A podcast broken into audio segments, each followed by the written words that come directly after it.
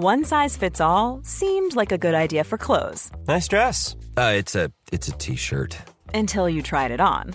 Same goes for your healthcare. That's why United Healthcare offers a variety of flexible, budget-friendly coverage for medical, vision, dental, and more. So whether you're between jobs, coming off a parent's plan, or even missed open enrollment, you can find the plan that fits you best. Find out more about United Healthcare coverage at uh1.com. That's uh1.com. There's never been a faster or easier way to start your weight loss journey than with PlushCare. PlushCare accepts most insurance plans and gives you online access to board-certified physicians who can prescribe FDA-approved weight loss medications like Wegovy and Zepbound for those who qualify. Take charge of your health and speak with a board-certified physician about a weight loss plan that's right for you. Get started today at plushcare.com slash weight loss. That's plushcare.com slash weight loss. plushcare.com slash weight loss.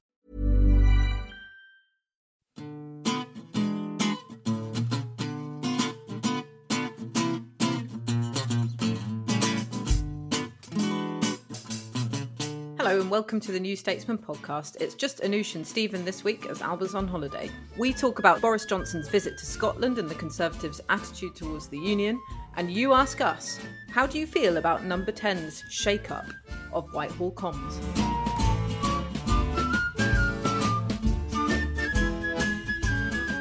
So we're recording on a day where Boris Johnson is visiting Scotland and he's been talking up the in inverted commas sheer might of the UK union and the thought is that he's he's gone to visit out of fear of the SNP's ongoing power and popularity and the threat that Scotland could opt for independence and of course we have the Holyrood elections coming up next year. Stephen, what is the true purpose behind the prime minister's visit do you think? I think it actually is one of those things where it kind of semi does do what it says on the tin, right? In the for a long time, and indeed, you know, both Alister Jack, Boris Johnson's. I mean, uh, when I say handpicked, what I mean is basically to differentiate them. The and Alister Jack was his first choice for Secretary of State for Scotland. They are politically quite close, so you know, it's when I say Alister Jack said, "Look, the election to decide." Whether or not we should, yeah, whether or not there should be another referendum is the Scottish parliamentary on it. It wasn't like you know some guy who happened to like be a, an available Scottish politician like shooting the breeze in a in a sort of unhelpful way. That that is a pretty good guide to where the party leadership is slash was on the issue. Mm. David Mundell, the previous Scottish secretary, who's someone who is, is not as much inside the tent, had also said that. Now, of course, it looks fairly likely that the SNP will win an outright majority, then there'll be even more pro independence MSPs in the next Scottish Parliament than there are in this one. So it is partly about kind of doing the sort of like, this is going wrong, we need to work out a way of, of change, turning this around. Mm. But it is also the analogy one Conservative MP used to me, who is uh, also an Arsenal fan, was uh, at the start of the season, a lot of uh, kind of supporters organisations did a statement which was shared under the hashtag We Care Do You about the club's ownership and the fact that they've like you know overseen the kind of gradual um, emasculation of the most successful manager in the club's history, a utterly disastrous CEO, you know, seizing control of, tra- except, uh, sorry, I, um, it's, it's, a subject of considerable pain to me, which is getting us off the actual use of this analogy, right? but but what the fans wanted is they wanted some sign from the club's owners that they understood that things were bad and then this bothered them as well. I think there is an extent to which, and one of the things in a lot of MPs, because although it is fair to say that yeah, the average MP, I think basically of all parties, other of course than the parties which compete in Northern Ireland and, and have seats there, but actually then if Northern Ireland were to go independent, a Conservative Prime Minister would not have to resign. If Scotland were to go independent, yeah, you you you would get however many letters it is for a no confidence, you would have people resigning from the cabinet saying, you know, this is the greatest defeat for, for our party for, you know, for in its entire history. It would be a moment of extreme emotional and political trauma. And I think there is an element to which this is, and they've said, oh, look, it's, it's their weak do moment mm-hmm. when in, mm-hmm. in the wake of that statement, Arsenal broke their transfer record to, to sign Nicolas Pepe. And as with Nicolas Pepe, where it's not clear where he actually fit in the tactical vision, such as it was, of the then coach Unai Emery, it's not actually clear to what extent this kind of Boris Johnson goes to Scotland is like going to you know, has any kind of policy meet or what he's actually hoping to accomplish. But it, it is it does I think attest to the fact that a lot of Conservative MPs are seriously worried about the relationship between Scotland and the rest of the UK. Hmm. And what's really interesting is uh, I feel like some of the rhetoric from this visit has been thought through quite poorly, considering what you've just said that it's a matter of, of such grave importance to them. You would have thought that they've thought it through slightly more because drawing attention to the coronavirus response and saying that you know the UK was responsible for all sorts of things that have helped out Scottish people, which uh, which of course they have with the furlough scheme, for example, just draws attention to the differences I think between Scotland and England's responses. Because really, I do think that the coronavirus response has been a story of devolution in a way, because those key services that have been required to to, to step up to, to the response education the nhs social care and, and, and other other things are, are all devolved so you've had uh, scotland going by a different lockdown timetable to the UK, for example, and of course that's that's borne out in the polls that Nicola Sturgeon, Scottish people have more confidence in Nicola Sturgeon's handling of the crisis than they do in Boris Johnson. So I do think that the the fact that they've decided to go on the sort of line that Scotland wouldn't have fared as well without the United Kingdom, whether that's true or not, it nevertheless draws attention to the fact that maybe, you know, Scotland, in terms of its sort of attitudes towards how the crisis has been handled, are more sympathetic to Nicola Sturgeon's approach than Boris Johnson's. Although there might not be that much between the two approaches, the fact that these these services are devolved and the fact that they've they've gone by a slightly different timetable, even though they locked down at the same time, sort of highlights highlights the differences between the two leaders and highlights the way that Scotland can go its own way, and you can see that in the polling. And the interesting thing is, I kind of think that although although I completely agree that you're right, then it does it has the problem of like returning to the scene of political pain. Mm. Which is, you know, the perception. Well, but it's it's a combination of the reality that most of the crucial services are devolved, and then Scotland and Wales have both left lockdown in a slower and more cautious way than than, than England has. Right, that is just hmm. incontrovertibly mm. true. Mm. There is a perfectly fair argument to be made about whether or not the Scottish and Welsh governments have have dealt with it brilliantly, but politics is comparative, right? Like, you know, and and broadly they are successfully winning on the comparative point.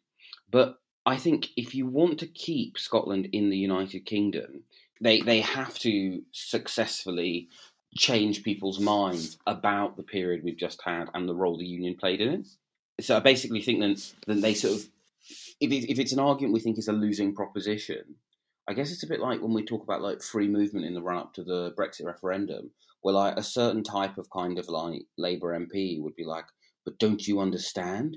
We can't win a referendum if people think free movement will continue. And it's like, well, free movement is going to continue. So what you're actually saying is we can't win a referendum and, broadly, if, if, if they can't land the argument that without the United Kingdom central bank, without all of those other kind of non-devolved institutions, the pandemic would be would have been worse. Then you might as well just hold the referendum tomorrow. Like, yeah, it's yeah, it's, it's, kind of one of those things where I, one of the things I, I, I do personally find quite frustrating about covering this particular political story is it does feel like a large chunk of like British Unionists don't want to have to. It's like this thing where it's just like, oh, but if we make this argument, we might lose, and it's just like, yeah, yeah, maybe, yeah, that's that is unfortunately a feature of the political process. Mm. But yeah, so I think it does make sense for them to try and, and sort of make that case because otherwise, yeah, what, what is there other than independence? Yeah, no, I, I see what you mean, but I, I, I think that it does look too much like political opportunism j- just to just to bring it up now, and just sort of in relation to the support that they've given during during the pandemic. Because I feel like, and I, you know, correct me if I'm wrong, and I and, it, and it's my oversight, but during the election campaign for the 2019 December election, I feel like the Union and Scotland weren't really a focus of the of the conservative campaign of of, of any of the campaigns actually in England. And although you know their, their main pledges, you know, stop plans for a second independence referendum, get Brexit done so Scotland can move on, or whatever the rhetoric was. I didn't really think that they fought it on on on the strength of the union, particularly because they knew that they had such a vulnerability there in terms of their Brexit deal. And so I do think it's it's almost like oh well now we have to talk about it again so let's bring it up in you know in relation to the latest thing that we can think of whereas they haven't built that groundwork I don't know if that's fair but I just I just feel like it was it was left out of the conversation last year well, I guess the irony is that I also I suddenly realised that you, of course, did not go down to Scotland in the last election. so you were, you know, you were doing doing your towns in England.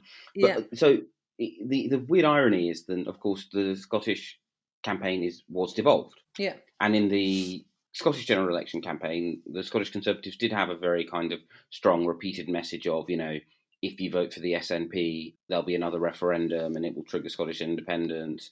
Only voting for the Conservatives can can can stop that. Basically, was was their kind of core message. Yeah. In large chunks of Scotland, coupled with the fact that they are basically the only viable Leave party north of the border. So or south of the border, I suppose, depending on your perspective. But I think what is what you are fair to say is that it does kind of expose this central problem that there are really only so many times you can fight an election on a platform of if you vote for the SNP, we'll have another referendum without then like having the another referendum. Yeah, I also don't think that that's a sort of that's almost like an excuse not to have to make the argument about the union because they did that you know obviously they've done they did that in the 2015 election and then in the 2019 election it was vote labor and you'll get two referendums. But I, in a way that's almost that's almost a cover for having to actually talk about the substance of the referendum like like you're saying. You're putting off having the actual referendum or the actual debate that the referendum would would force. Yeah it, i mean it does just feel identical to the kind of crouch of doom that remainers had got into by the time of the 2016 election, right down to the fact that people will kind of go like, "But we had a referendum already," and it's just like, well, yeah, sorry, that's how politics works. Sometimes you, yeah, you just you just gotta because yeah, like the thing the thing about the like vote for us to stop another referendum is it is a well, I was about to say it's a great message for winning seats in Scotland. It was a pretty good message for winning seats in Scotland for the Conservative Party in 2016 mm. and 2017. The problem in 2019, and this is why on election night, a lot of Scottish Conservatives thought they would be fine who weren't. And if you look at their results, you can see why, because they broadly hit their win number, as it were. Mm. Right, so they got, yeah, they basically got, you know, the amount of votes necessary to hold on from the perspective of the SNP strength, assuming that the kind of um, the barrier to people who voted no in 2014 voting for the SNP continued. The big problem was the incredible willingness of Scottish Labour voters to vote SNP in 2019. And, and again, as you say, right, this thing isn't if your message is vote for me and we won't have a referendum, that's not actually an argument for an outcome in the referendum. It's an argument for not having a referendum. I mean, in general, these do all just feel like shortcuts to sort of making an argument for why they think the union is good.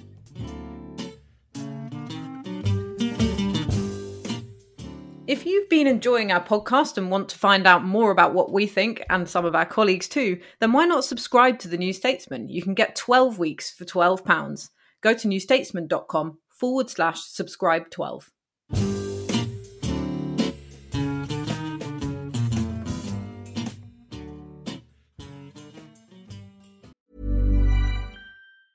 Burrow's furniture is built for the way you live. From ensuring easy assembly and disassembly to honoring highly requested new colors for their award-winning seating, they always have their customers in mind. Their modular seating is made out of durable materials to last and grow with you. And with Burrow, you always get fast, free shipping. Get up to 60% off during Burrow's Memorial Day sale at burrow.com slash ACAST. That's burrow.com slash ACAST. burrow.com slash ACAST.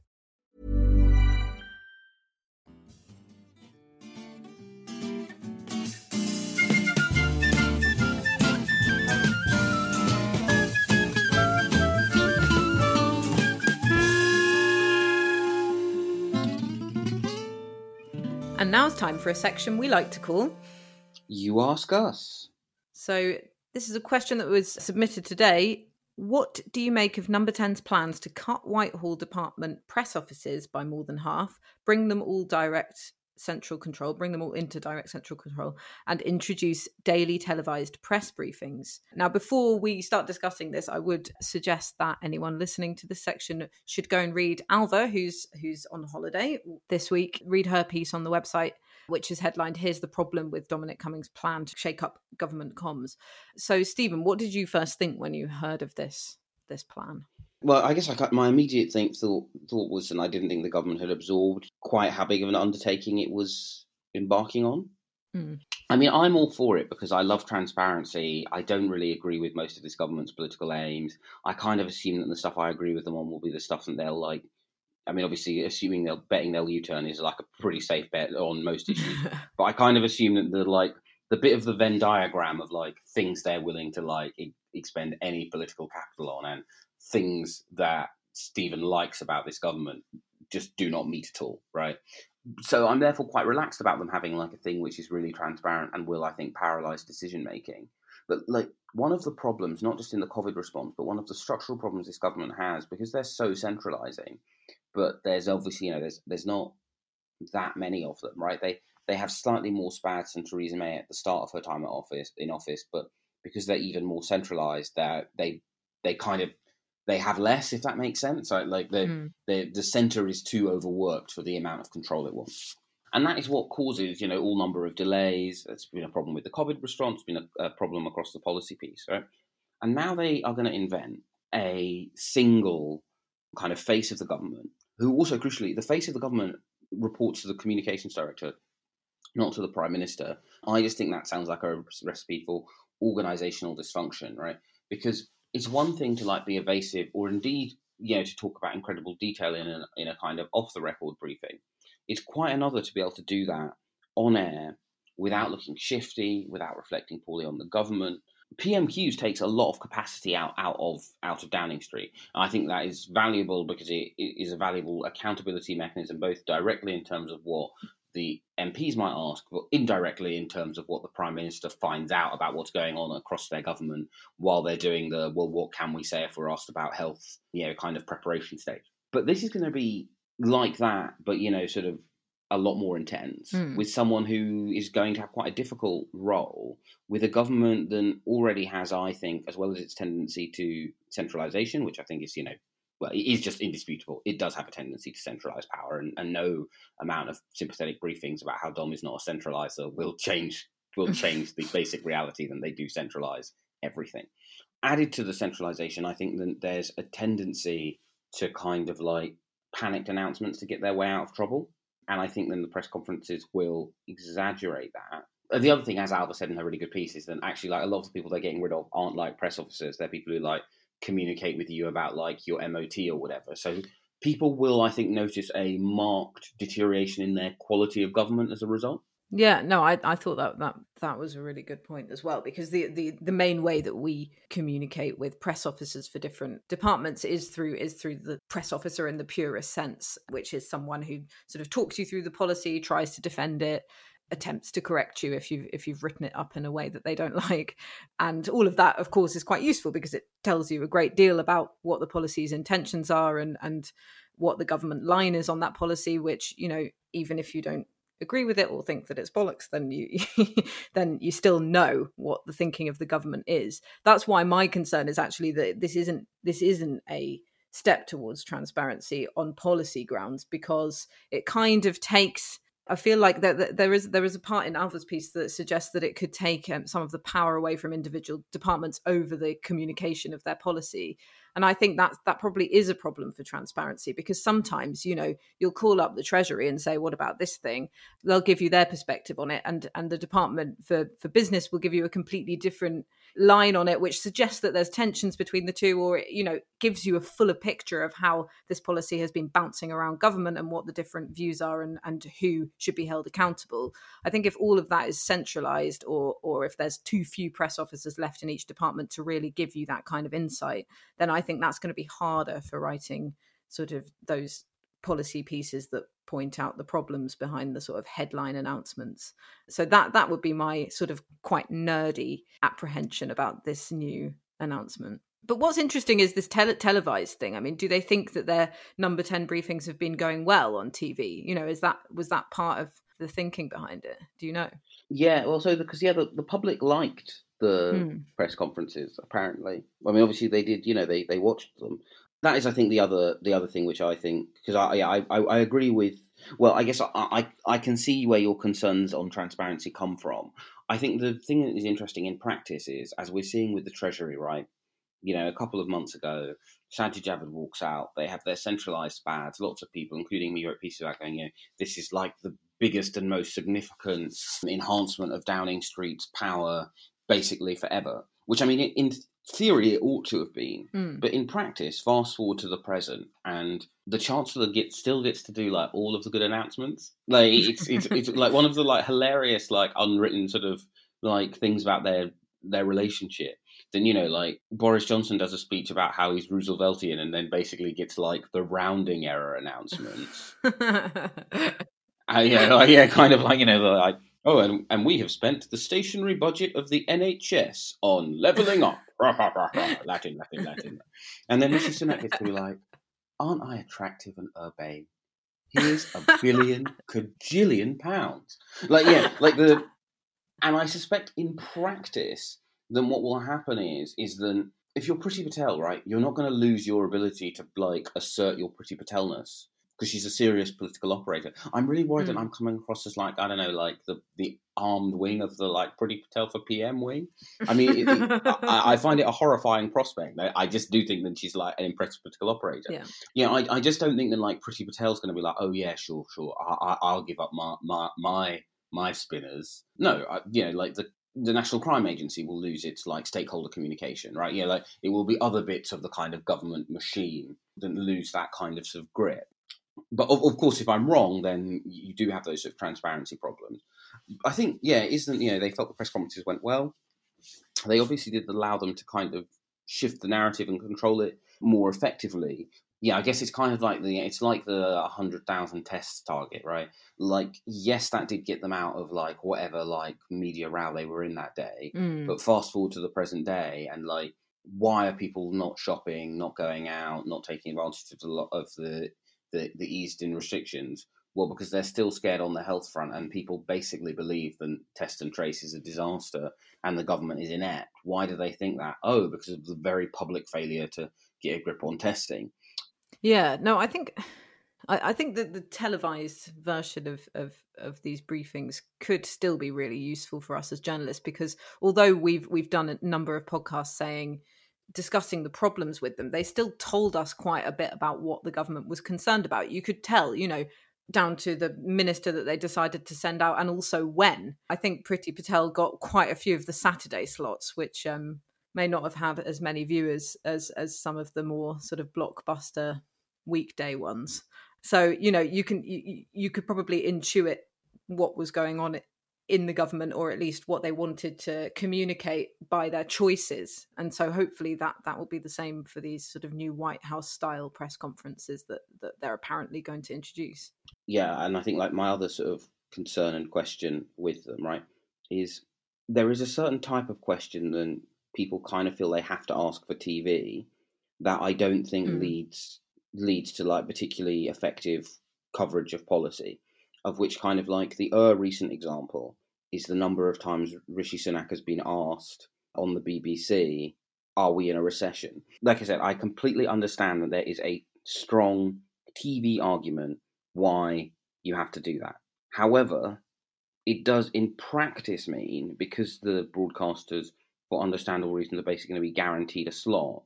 Then, then a large chunk of it gets devoted to questions like: Is are we in recession? I Mm. mean, doy, everything shut. At least everything was shut when that question was being asked, and it minimises. Not least because actually, like you you see you saw this with like the yeah I know this from talking to other people about their questions right. This nerve wrackingness and when you what you want is a really specific policy question, but you also don't want your publication to look stupid by asking like a a question that's deeply boring in inverted commas on air.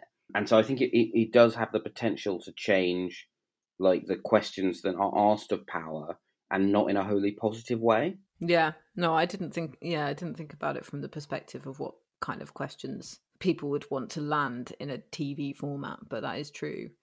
Because I do, I do remember when Patrick asked his question about care homes. You know, he actually got an answer but I think you know I think I think I remember him saying that if he'd if he'd been somewhere else, Patrick Maguire, this is our former former political correspondent, if he'd been somewhere else that perhaps was less preoccupied with social care policy, then he might not have been able to ask a question like that. Yeah, I think that's the thing. Isn't like lots of people were very kind about Patrick's question. I thought it was a very good question, and yeah, it was thoughtfully done, and etc. etc. But it also does show how like your institutional incentives allow you to be the best version of yourself in that we've had a hmm. very strong investigation. You had done lots of great work on care homes. That was an issue that was of huge importance to us, our readers, our corporate brand. And it also was a short, sharp TV question and got a you know got mm-hmm. a, an answer in an actual newsline. But like that mostly wasn't because Patrick's very talented, although he is, and I every day like do a like little kind of like stalker's board where I throw darts at a picture of Matt Chorley for stealing him. But um, but it, it, was also partly because of the institutional incentives which allowed him to demonstrate his excellence. And yeah, it just I just think like I do think there's a real chance it will paralyze how the government operates. I don't care about that to be honest. It will result in a kind of worse coverage of policy. I do care about that quite a lot, and it will take away government communications officers away from like that quite important sort of tangible stuff about like you know roads closures driving safety all of the stuff that Ailbhe talks about in her piece and yeah. concentrate on like the hubbub of Westminster which will result in a worse quality of governance for people mm. are they getting rid of the sort of old lobby briefing system as part of this no and I think actually for a publication like us where we mostly where mostly are, you know we'll go if like you know, Patrick has a specific question, or if I'm like, you know, go and ask X, I think actually mm. like it, it, will work pretty brilliantly for for most of those organisations because like there will still be the morning session. So I am less concerned about you know what does it mean for like local news, what does it mean for us, etc., mm. etc. Mm. I, I am more concerned about what does it mean for you know like governance and like the quality of government we have overall, where I think it, it, will have uh, some, you know, a fair amount of sort of negative knock-on consequences. I think, of course, like, the other sort of flip side of of this is that the interesting thing is, I think, uh, you know, I think it's unlikely that this will be something that it kind of unhappens. I think in another way, then then I suspect then where it will eventually end up is the person doing the briefing will be the director of comms or at least they'll you know they will have to be someone who reports direct to the prime minister because I just don't see how you can have a situation in which like yeah this person is probably going to be like the face of the government in a way that is really only equaled by a prime minister and their chancellor. I just don't think it's tenable for that person to like report to the comms director. You've been listening to the New Statesman podcast with me, Anoosh Chakelian, and my colleague Stephen Bush. We're produced by Nick Hilton, and our music is Devil by the Devil, licensed under Creative Commons. I'm laughing because I think it, I think someone wrote in saying it's actually Devil with the Devil. oh, of course, yeah. No, it would. That would actually that would make a lot more sense, wouldn't it?